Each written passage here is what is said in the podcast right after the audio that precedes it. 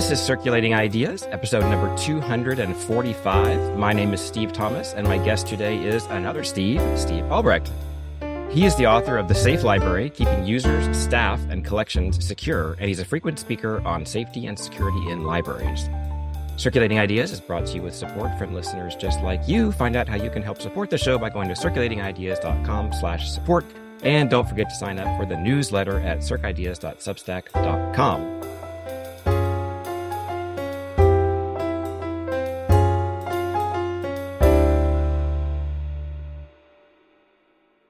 Steve, you were on the show back in 2016. So welcome back to the show. Thanks, Steve. All the really cool guys are named Steve, so we know that for sure. yeah, I got to get a whole tag on the site of just you can just find the Steves I've talked to over the years. Can you tell us a little bit about your background and how you got started uh, working with libraries in the first place? Yeah, back in 2000, I was sitting in my office in San Diego where I used to live, and I got a phone call from some folks called Infopeople.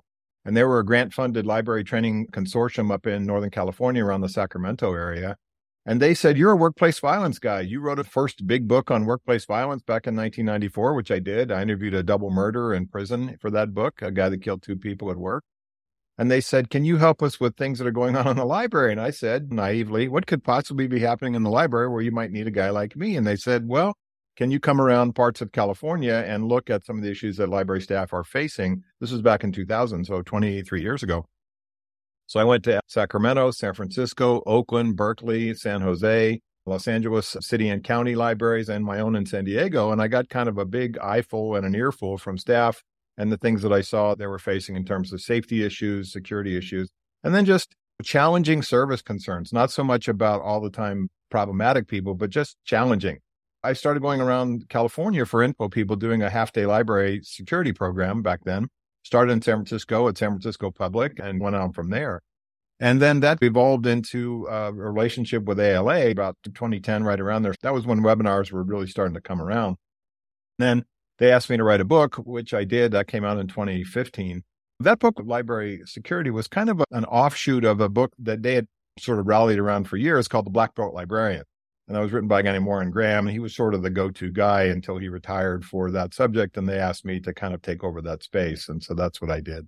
And just going to probably 30, 32 states now, thousands of library people, and just talk to them all the time about what they're facing, talk to the administrators, the leaders, and just say, before I come in, you know, let me spend a little time in the library wandering around before the session starts, which I oftentimes come in the day before, especially for places I've not been to before. And let me get a kind of feel or a vibe for what's happening here and talk to the staff. Yeah. Well, in that way, you can make it more personal when you're actually giving the talk to the staff that you can say, well, I know you all are dealing with X, Y, Z. So here's how we can deal with that. Not going into something that they just don't ever deal with. Like it's a rural library and you're going to talk about all the stuff in urban stuff. Like that doesn't apply. exactly. And the things that rural libraries face, which is oftentimes one or two person libraries, there's a whole security piece, which I have in the book about how you take care of yourself if you're just a one person library, two person staff. And then you have libraries in five story, six story buildings with hundreds of staff members, way different thing.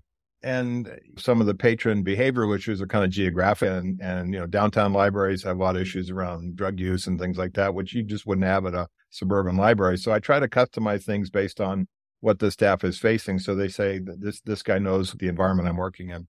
During COVID, did you just have to basically switch to webinars for the most yeah, part. that, that was the thing about COVID is that your industry shifted dramatically to either being closed or curbside only or minimum contact, just internet only. Really a challenging time for you all. And I so appreciate how much library people did during the pandemic to keep the facilities as close to normal as they could using the health department rules versus what they wanted to do for the patrons. And that part I really appreciated. The one thing about training in terms of Zoom, you know, I don't remember if you remember the old days, we used to use Skype, which was never really a great platform, kind of pixelated and fuzzy. And I've always had really good success with Zoom. And it's become really built into the training environment now. We have choices about it. I can come in and get to a larger chunk of library people because they can call in from anywhere. And so these larger districts that they say we don't want to pull staff out for uh, some span of time, so I do things ranging from 90 minutes on Zoom up to uh, even four, five, six hours. Yeah. And it seems like now libraries, just over the time you've been doing this, are more willing to talk about this kind of stuff. Before it was just security in general. That's not something we want to talk about. We want to just welcome everybody and everybody's going to be nice, but it's not living in the real world. You have to deal with that kind of thing. You even talk a little bit about the ideal library world. And that's what you're going for, but that's not where we live. Yeah, I've always said that a perfect library world is just another boring day of doing your work and handling patron discussion issues and service concerns and being good information providers and then going home see you tomorrow. The cops didn't come, no paramedics, nobody fell down, no issues with kids and nobody had any kind of behavioral concerns that frightened anybody. And my part of it is I'm always driven most of the time by my work by events. Library people don't call me when things are going great. I'm sort of like the skin doctor. You don't go to the dermatologist unless you got a rash or some kind of bump to look at. And I'm kind of that way, which is we had an issue, we had an event, we had staff got scared by this person, sometimes mental health issues, sometimes there's threatening issues, domestic violence that may involve a patron or a staff member.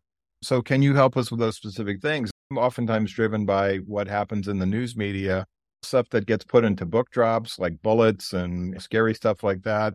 There'll be a significant event, a homicide at a library, which we've had in the last couple of years, which will drive the yeah. discussions to me about what can we do to make sure our staff is safe. And that's kind of really where I get involved. One of the important things that you teach, though, is that you shouldn't wait until something has already happened. You should have plans in place so that you can at least mitigate a situation, if not avoid it altogether.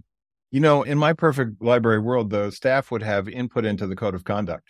I like it when staff can have a staff meeting conversation with the library leaders and say, let's craft a code of conduct that addresses the issues that we actually face here. And okay, we have to have the lawyers vetted and make sure the language is right and all that. But let's not have too much lawyer language in there. Let's have it be connected to what library people do so that they have a sense that they are in control of the code of conduct because it came from them. I always say that the code of conduct should be looked at once a year at least, and it should be a staff conversation, and we should fine tune the language and add and subtract as we go. Some stuff doesn't apply to our library; it doesn't need to be in there. Other stuff definitely does. And so I think if we look at the backbone of behavior for libraries, it starts with the code of conduct and it goes to the policies.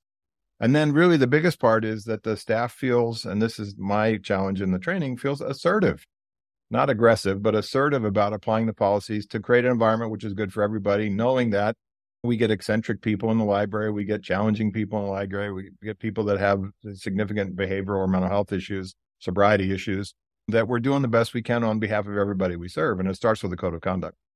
Assertive behavior can be difficult sometimes because it's a profession full of introverts who don't want to confront people, who just want to be nice and help people. Well, the good news is I'm a charter member of the Introverts Anonymous Club. I'm an introvert trapped in an extrovert's profession, which is presenting and training and standing in front of total strangers. But I'm an introvert by nature. I write books. That's what I prefer to do. You can't make any money doing that, as we all know. what I say to people is shift from being a situational extrovert. Move into a, a dynamic in terms of talking to people that says, Hey, can I ask you to do more of this or less of that? It's what I call the negotiated behavioral agreement. Can I get the patron to stop doing something or start doing something different?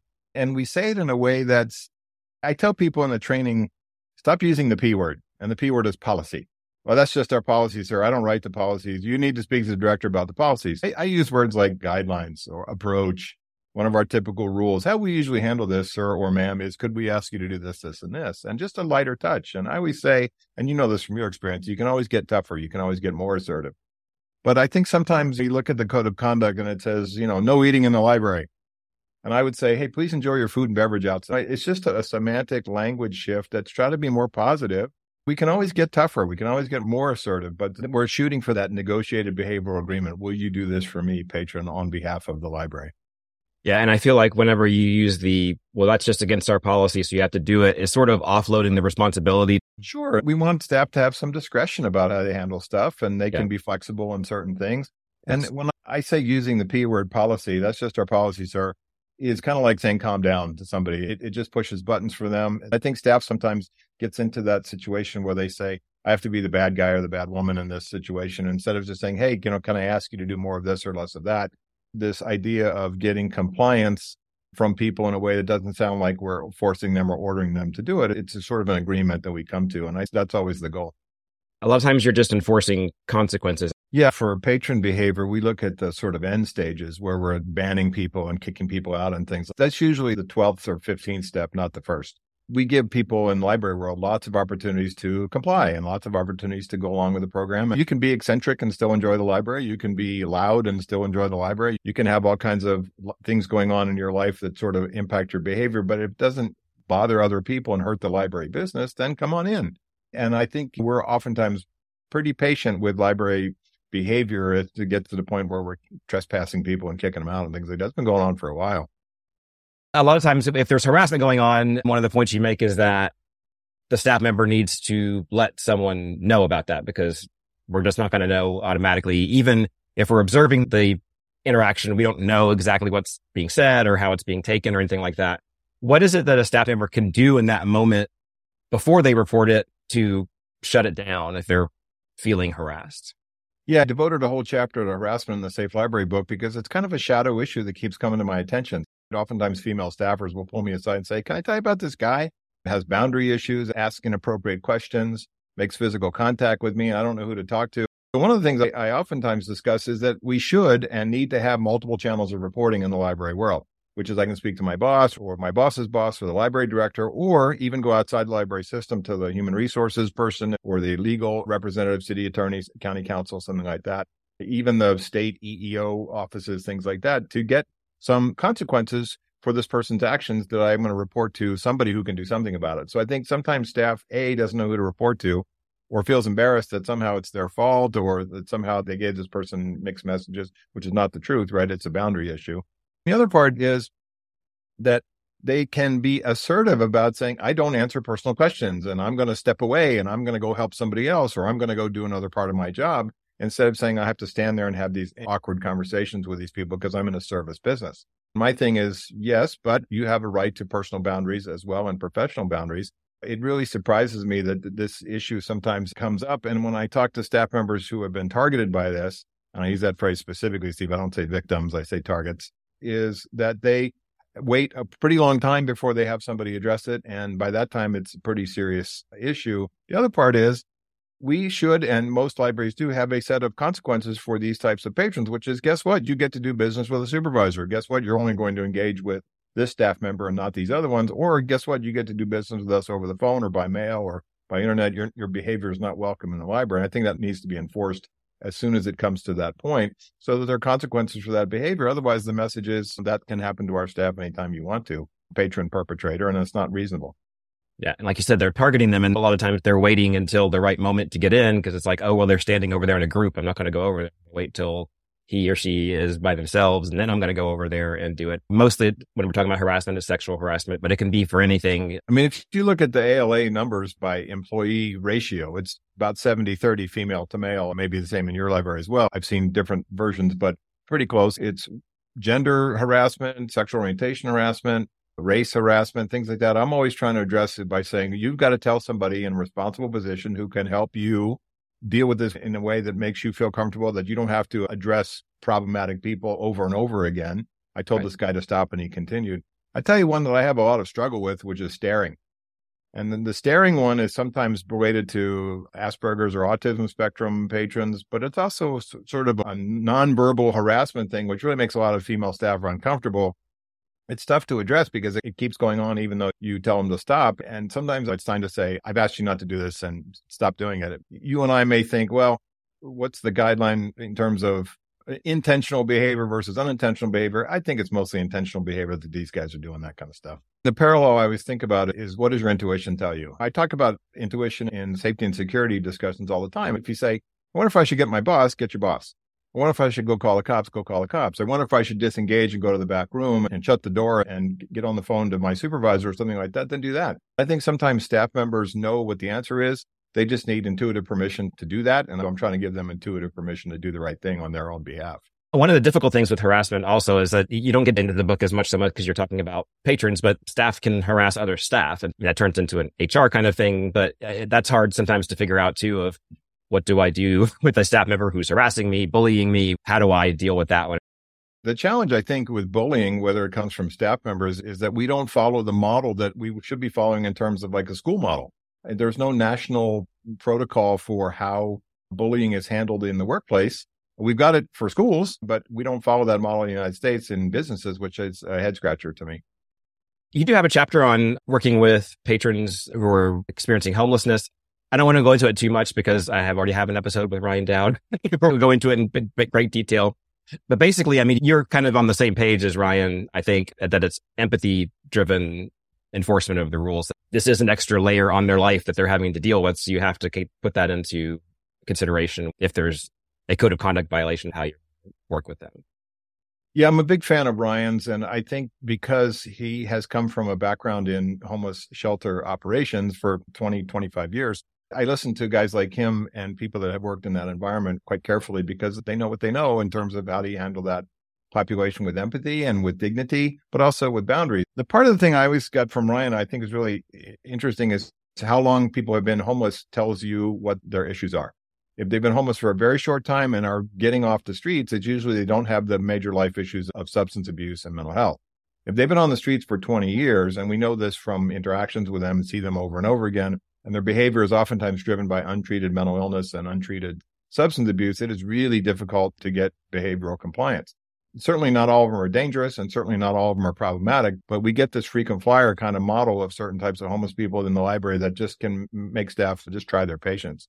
It's about boundaries and it's about enforcing the code of conduct. And it's also how can I be patient and empathic, but also enforce the code of conduct, knowing that these people are dealing with things that you and I just would not consider all of our life possessions in a pillowcase carried around and one of the things I got from Ryan too, and I really tried to change my modality many years ago was make eye contact with this population when you see them in the streets. He says everybody looks down on them physically. I pull up the light and the guy's standing there. I roll down the window. I go, Hey, you having a good day? I just try to be as humane as possible for people that are struggling. But I also get from the library people, it's one of their biggest challenges. It's that sort of collection of the person that is homeless with mental health and substance abuse can be really, really trying uh, the patience of the staff we go to Florida on vacation because that's where our grandparents and stuff lives. But the last trip at one of the gas stations, there was a guy there that was obviously experiencing homelessness with the cardboard sign asking for stuff. And my daughter just was feeling very empathetic because like, we got to give him some money. I was like, I don't want to give him any money, but let's go in the store. And so she picked him out a couple bottles of water, a sandwich, some chips, and all this kind of stuff. And she went over and gave it to him, and he was very thankful. And, and I think it's just that's how you deal with people with that kindness and, and understanding one of the things that I've talked about for a long time in this book and in the, the ALA book, the library security book, is how do we do kind of a task force approach to homelessness? How do we bring the thought leaders together where the library is the hub? And then the spokes could be homeless advocacy groups, homeless shelters, St. Vincent de Paul Catholic Charity, church groups, grant funded programs, county social services, behavioral health, drug and alcohol counselors, law enforcement. LA Sheriff's has a homeless outreach support team or host, San Diego PD homeless outreach team. Some larger cities have cops that are empathic and trained with psychiatric nurses and social workers to respond to these situations to get these people off the street. My perfect library world is we bring them together in this task force cohort sort of thing, maybe once a quarter if we could in a perfect world, where we'd say, let's not only talk about what we do about homelessness in our particular part of the community, but also educate library staff. How can they trickle some of the knowledge and resources down to these patrons? You know, here's access to hygiene kits. Here's access to places to store your stuff. Here, here's access to new shelters or new church groups that are opening up to provide services. The library becomes kind of the, the hub for that. I've seen that model work. Yeah, the local police department here does have a behavioral health unit. It's a specific unit that has psychiatric nurses and doctors and therapists that will go out with officers on certain calls because certain calls don't need somebody coming with guns ready to go because something's happening. Police are not trained to deal with certain things. Like librarians are not trained to deal with certain things. That that's not the right tool. That situation is not what a police officer is good at. Yeah, a lot of communities call those PERT or psychiatric emergency response teams. And so it's a psych nurse and a psych technician going along with a cop. You know, Steve, the biggest issue that law enforcement faces with dealing with people with mental health eh, concerns is that, and maybe this sounds weird, but cops don't like being embarrassed in public. Oftentimes these guys don't comply. You say, come on, buddy, you got to go. And they're like, I'm not going to leave. Or you say, come on, buddy, you're under arrest for whatever it is, warrants or being high on drugs or whatever. And they won't comply. And it turns into a yes, you will, no, I won't kind of a thing. And cops hate being embarrassed in that sort of situation. Well, you can guess what happens there. They go to hands on and it looks bad. The optics with the community, with library people, with staff is that they jumped on this poor person and it really goes back to this idea that they want this person to comply and the, the person doesn't want to. And you know that when people don't want to go along with things, it usually has to go to hands on. It doesn't look good. So part of the issue with social workers and these city ambassadors or whatever we have that people come out that are trained in de-escalation and have some skills in talking to uh, mental health population or homeless population can be that resource that the cops don't need to go to put hands on all the time. And I do want to talk about that a little bit. That actually leads, I think, well into that conversation of not wanting to look embarrassed, feel embarrassed. When you're talking about that, immediately a lot of like, you don't want to be Bugs Bunny and Daffy Duck going, yes, I did. No, I didn't. Yes, I did. No, I didn't. Back and forth with a crowd around you watching it. And like, I look ridiculous right now doing this. A crowd around you filming it as well. Correct. But you do talk about, I think is important of the relationship between libraries and police officers. You talk about that there's culture in libraries, but there's a culture in law enforcement that maybe librarians don't understand. And that's why there's some of the friction that there is sometimes. Yeah, I wrote a piece for Police Magazine many years ago that said, Hey, cops, here's what goes on in the library. Here's some things that you may not know about how the library functions, and here's some of the challenges, the issues that they deal with. The other part I've tried to say in the Safe Library book and in other spaces is we're always going to need the police in the library, but we don't always need the police in the library. So having cops in the library, this is an issue. There was a stabbing, a fatal stabbing in Winnipeg, Canada, and they have metal detectors and cops in the library now as a response. Part of the community is really upset about this. They don't want metal detectors or cops. And some of the staff and some of the community is like, we need them here and this is very important. So there's this balance. What I'm trying to say is, I don't think we need cops in the library all the time. I do uh, get the sense that it raises a sense of tension and things like that. But I also want the relationship between the staff and the leaders in the library and the police to be cordial enough that say, hey, if we call you, will you come over and, and help us with certain really problematic, trying, dangerous, threatening situations? Not coming over and hassling patrons or kicking people out or doing things that they don't need to be doing. But we got active shooters. We have armed people in the library. You're going to need the police. I've had people, you know, very small numbers of staff members say, well, we'll never call the police. We don't want them coming to the library. I said, well, that's a mistake for those staff members who do expect police services like they would expect it's happening in your front yard at your house. So I think in terms of the relationship, the police need to say, we're not here to tell you how to operate the library. We're not here to interfere with your interactions with every patron that you come across, but we are the resource of last resort sometimes for violence and things that happen, which are crimes, things that happen against kids. You know, we don't want sexual exposure or kids being taken out of the library, kidnapped, domestic violence. We want to be your resource for that, but we're not going to be in your library space all the time. And I think that's the balance that a lot of libraries and PDs are trying to get to. And that's what I'm aiming for as well.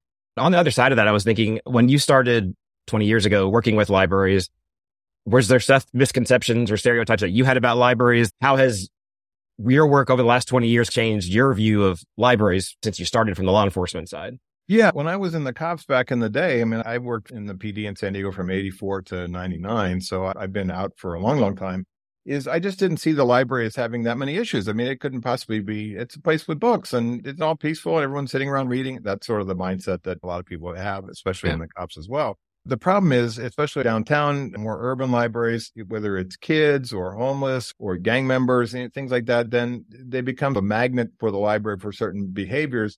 And then we get into this how much police presence is enough and how much is too much. And so I don't always need to see three cops in the library like they have at Los Angeles City Library. They have a contract with LAPD for that. But I want the sense that if you call that we're going to come for you in terms of the 911 response and that the response is going to be empathic to the people that we're dealing with and not designed to scare people out of going to the library and also not designed to scare staff about their approach.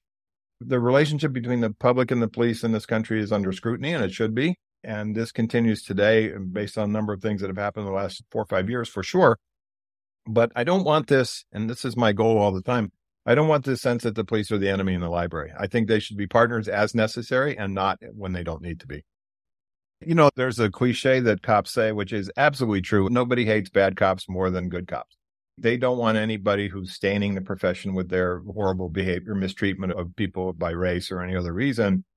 But I also want the sense that the 911 response is for things that you say, well, we called, but actually the person left and, you know, we're sorry we bothered you. It's not, we're bothering you. That's their job. In my perfect library world, the cops would come by on an, on an irregular, occasional basis, say hello, kind of check everybody, and make sure we're okay, and then not come back again for two weeks or a month unless necessary.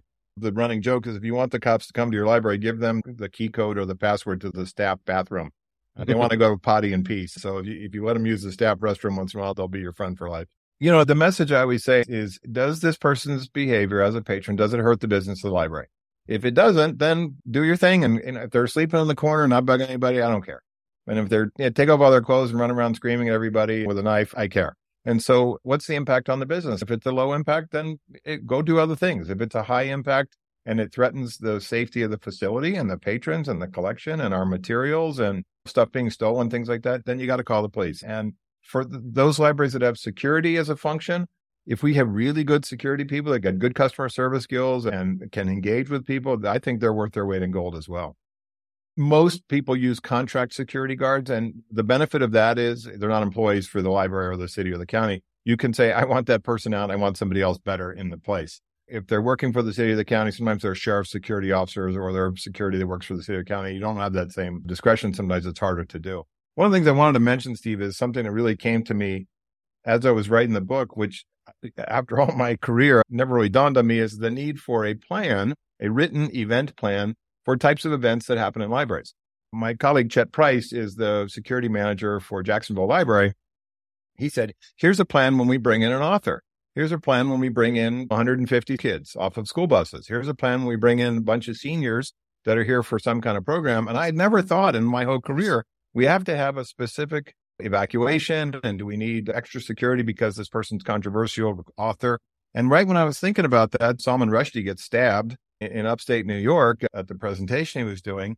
So uh, that's really something I'm asking library leaders to look at is say, if we're bringing in groups of people, whether it's an author, a politician, elected officials from our own town, there's uh, some kind of book event or some sort of media is going to be there, or there's going to be a population that could be vulnerable, like little kids or the elderly, you got to have a plan. I thought we've always kind of done that by the seat of our pants. And what Chet Price did, I just copied his exact plan and put it in the appendix of the book because I said, follow this. Is if you're going to do that, these are the things you have to think about. I think he's genius there. I'll give you a parallel. I teach run, hide, fight, and active shooter and things for the rare possibility that ever happens in the library. And I say, give your key card to the first responders as you leave. If you're evacuating the library, give your key card to them. They're going to get stuck in a hallway. They can't get through. So this idea of why didn't I think about that when I was writing all these security plans over the years? It's more than just your hard key. It's the key card this person needs to get into the rest of the library. That's the kind of thing I think about and say, let's create a plan for those types of events. Maybe we have one once a year. That's a big deal. At some gala that we have at seven o'clock at night where a bunch of people are coming in and tuxedos and evening gowns. We have to have a security plan for that, a safety plan for that. And I think that was Chet Price's genius. And that's why I put it in the book. You've got several things in there of like how to format certain things of like incident reports and policies for letting anybody visitors or vendors into staff only areas and things like that. Yeah, a fair amount of checklists and things. And my relationship for marketing my programs is through Library 2.0 and Steve Hargadon, another Steve. All the cool Steves are all together. Hargadon is such a great guy because he gives me a format, a couple of podcasts a month, a couple of blogs a month. I just did one on closing time. Here's a checklist for the things that you need to think about when you close up the facility so you don't leave little Johnny, who's eight years old, in the bathroom because no one checked. And those types of things, I kind of go by what surgeons and pilots do. There's a checklist for everything. And even though you've done it a million times in the library and we always close up and there's no issues, we don't find some kid hiding in the break room or something like that. So Steve Hargadon at Library 2.0 gives me that forum to talk about those things, which are kind of connected to the book and the training programs, but I'm always thinking about and oftentimes come from folks in the library world that go, Hey, we have this issue here and, you know, can we address it? And I try to. Well, to wrap up, is there anything like one big obstacle that you see in libraries, like when you're doing your trainings that is blocking them from thinking about this kind of thing? What's the hardest thing you have to kind of break through in, in thinking for librarians? I think the issue that I see the most with library people is they look at patron behavior and it's been going on for a long time. And so by the time I get there, sometimes they want a restraining order, they want the guy kicked out or banned or trespassed. I go, well, give me the file and it's two inches thick on this guy's behavior over the past three years of this t- t- stuff. So I think the concern is sometimes we wait for problematic patrons to self correct or self cure themselves, and they t- oftentimes don't. We need to enforce consequences earlier on than we do because oftentimes when a guy like me gets involved, it's going on for a long time, much more difficult to deal with. So this assertiveness, this enforcing of code of conduct, this negotiated behavior agreement thing, I think can really get in front of these things early before it gets to the stage where it's much more difficult to deal with. All right. Well, Steve, thank you so much for being a great Steve and for coming back on the podcast to talk about your book, which again is called The Safe Library, Keeping Users, Staff, and Collections Secure. If you want more details, obviously, Steve goes into much more detail on a lot of the stuff that we talked about here, but lots of good advice in here. People can get a hold of me a couple ways. One is www.drstevealbrecht.com. Send me an email there, or I'm at Library 2.0. Ask Dr. Steve at library20.com. Thanks again, Steve, for coming on, and thanks for all your work. I appreciate it, Steve. Thanks to everybody in the library world as well. Circulating Ideas is produced in the suburbs of Atlanta. To catch new episodes as they're released, follow or subscribe on Apple Podcasts, Spotify, Overcast, or your podcast app of choice. If you'd like to hear past episodes, go to circulatingideas.com. And to read even more about the innovative people and ideas moving libraries through the 21st century, subscribe to the Circulating Ideas newsletter at circideas.substack.com. Our theme music was composed by Pamela Klicka, and the logo was crafted by Shandy Fry. Thank you for listening, and until the next episode, keep circulating your ideas.